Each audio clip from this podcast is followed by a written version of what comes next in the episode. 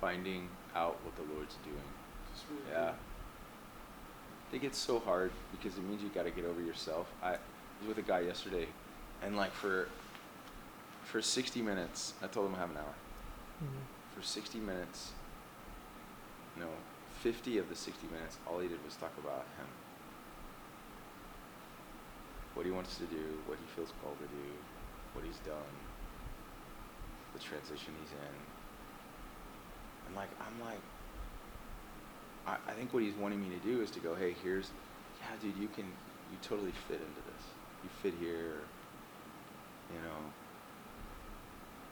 But I'm sitting in front of him, and I'm, what I'm seeing, what we've been experiencing, what we know, we know God's breathing on, we know what he's doing.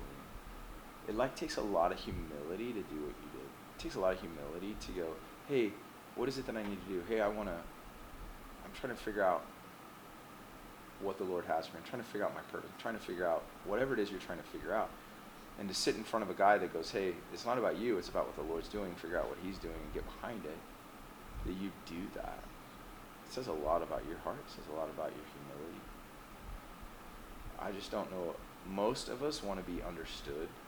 Most of us want to find our place. Most of us want to figure out what's in it for me. How do I fit into that? And what I what I feel is so crucial is that we we first see and know what the Lord's doing, and then man, we just get as close to it as we possibly can, whatever that looks like. And over time, you're gifting. Over time, you know, you find a space for you, and you grow, you mature, and before you know it, you're doing exceedingly immeasurably more than you thought you could, that you actually desired to do, and there's a grace for it. But it just takes a lot of humility, man,